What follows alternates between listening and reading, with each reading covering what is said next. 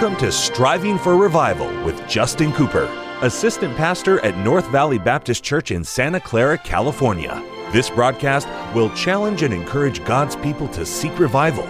We pray you'll be blessed as you listen to Striving for Revival. Welcome to the Striving for Revival radio broadcast. This is Pastor Justin Cooper coming to you today from the KNVBC studios at the North Valley Baptist Church in Santa Clara, California. My, what a privilege it is and what an honor is mine to take the King James Bible and share with you some eternal truth from the very Word of God. Today I'm looking forward to getting into the second chapter of the book of Second Corinthians, and we're continuing this book study verse by verse through Second Corinthians. Now we've already gone all the way through First Corinthians, of course, and we've gone through chapter 1 of Second Corinthians, and now we're beginning this second chapter. If you have missed any of our Bible studies, you can find all of those archived via our podcast. Our podcast is entitled Striving for Revival. It's available wherever podcasts are found, and if you'll just simply go to Spotify or iTunes or wherever you find your podcast, type us in, hit subscribe, you have instant access to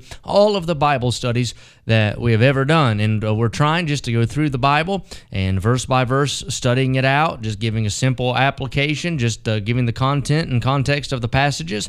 And I believe this is helping, uh, at least it's helping my uh, understanding as we uh, take the time to study the Word of God. Now, in chapter number one, Paul had been on the defense a little bit, especially toward the end of the chapter. He had told them in Corinth he had planned to come, but he'd been providentially hindered.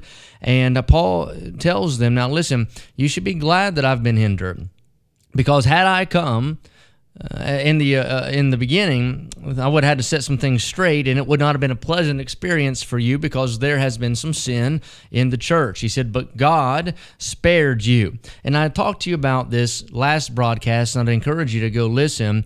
The delay was for their benefit, and often that is true in my life and in yours. The delay is for our benefit.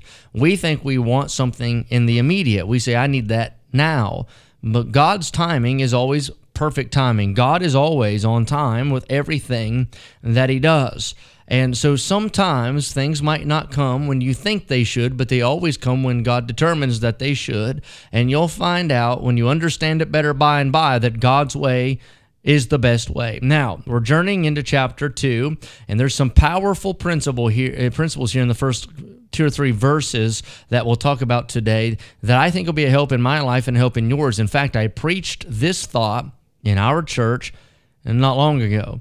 In chapter 2, verse number 1, here's what it says But I determined this with myself, that I would not come again to you in heaviness.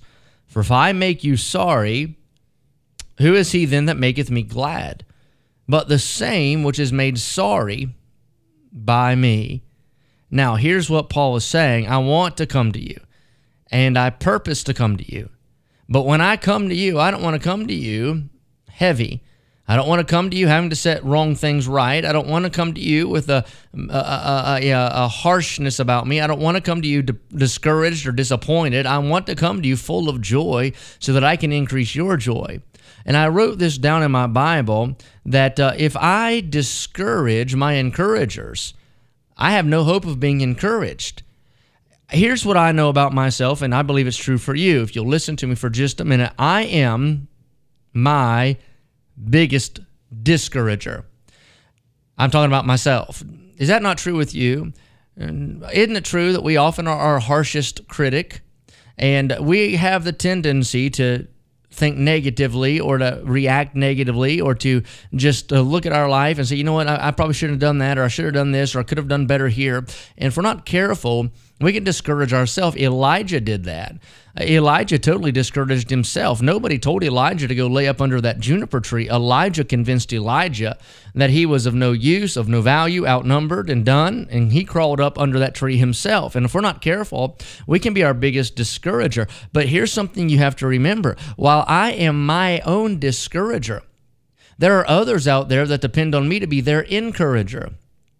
There are folks that you and I influence and impact every single day that are relying on us to be a positive reinforcement.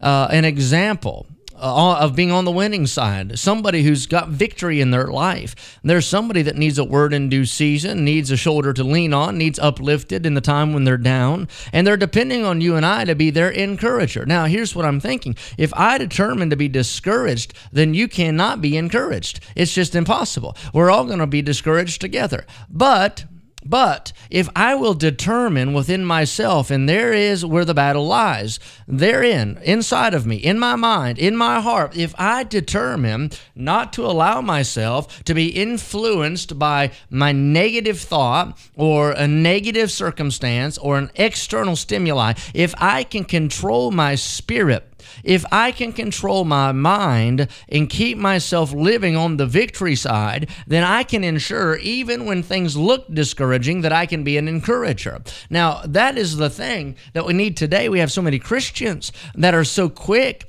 to air out their discouragement. They're so quick to advertise the negative. They are so quick to let us know about their emotional state I'm talking about I'm depressed, I'm discouraged, had a bad day, it's been hard, not much good going on right now. And they're so quick to just broadcast that, not knowing that what you're doing is that you are discouraging your encouragers. And your encouragers are not going to come to you and lift you up out of that thing. You've got to determine within yourself. Do, do your own preaching. Before you preach to other people, you better preach to yourself. Don't you go tell somebody else to get up out of the ditch if you're in it.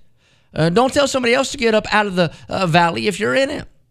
Don't tell somebody else to get up from underneath that juniper tree if you refuse to get up yourself. You and I have got to keep ourselves encouraged. You think here's what here's what we think. Well, that man never has any hard days. That lady never has any trouble. There's no drama in their life. Are you crazy? Everybody has problems. Everybody has issues. In fact, some people are issues, but everybody has issues. Everybody goes through different situations that are not pleasant.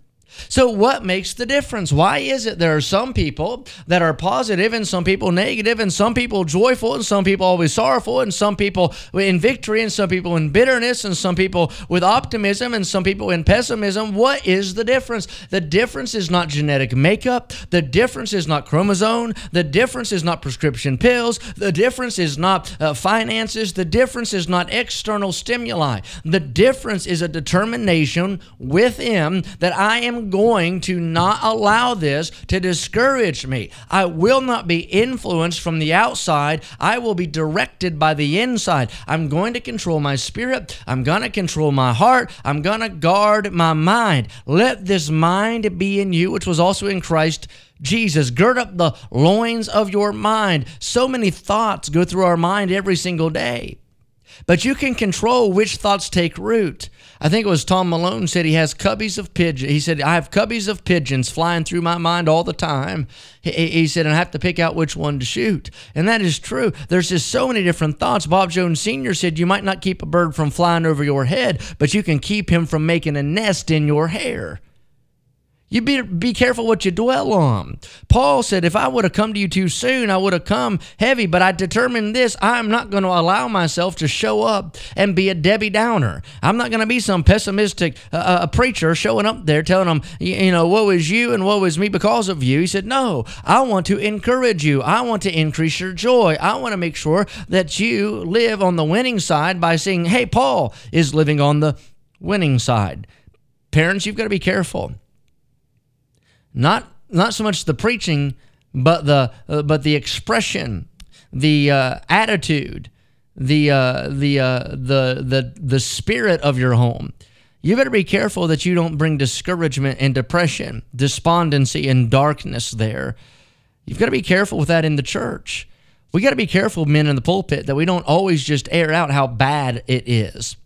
I'm not saying we don't tell them how bad it is. We do that every week here. We try to preach it uh, straight and hard, and we preach the truth, all of it. But you never leave somebody without hope. You never end negative. Now, you might begin, or you might be in the middle somewhere negative, But you wrap that thing up. Hey, we're on the winning side. Hey, Jesus rose from the grave. Hey, Jesus is coming again. Hey, in the book of Revelation, the old devil gets cast into a lake of fire and Jesus rules and reigns. And hey, we'll spend forever with him. Thank God. Won't it be wonderful there having no burden to share? And I'll tell you, I determined this with myself. You think I wake up every day excited? No. I don't wake up every day full of uh, uh, uh, uh joy and saying, hey, at five in the morning when that alarm clock rings, hallelujah, glory to God. I wake up like you do. But it's somewhere along the line, I and you as well have to determine within ourselves that we will not discourage our encouragers, that we will control our own spirit, that we will guard our heart, that we will gird up our mind, and that we will determine hey, I think I'll just be happy. Until next time, pray with me for revival. Thank you for joining us today for Striving for Revival with Justin Cooper, Assistant Pastor at North Valley Baptist Church in Santa Clara, California. Listen at this time every weekday as we strive for revival.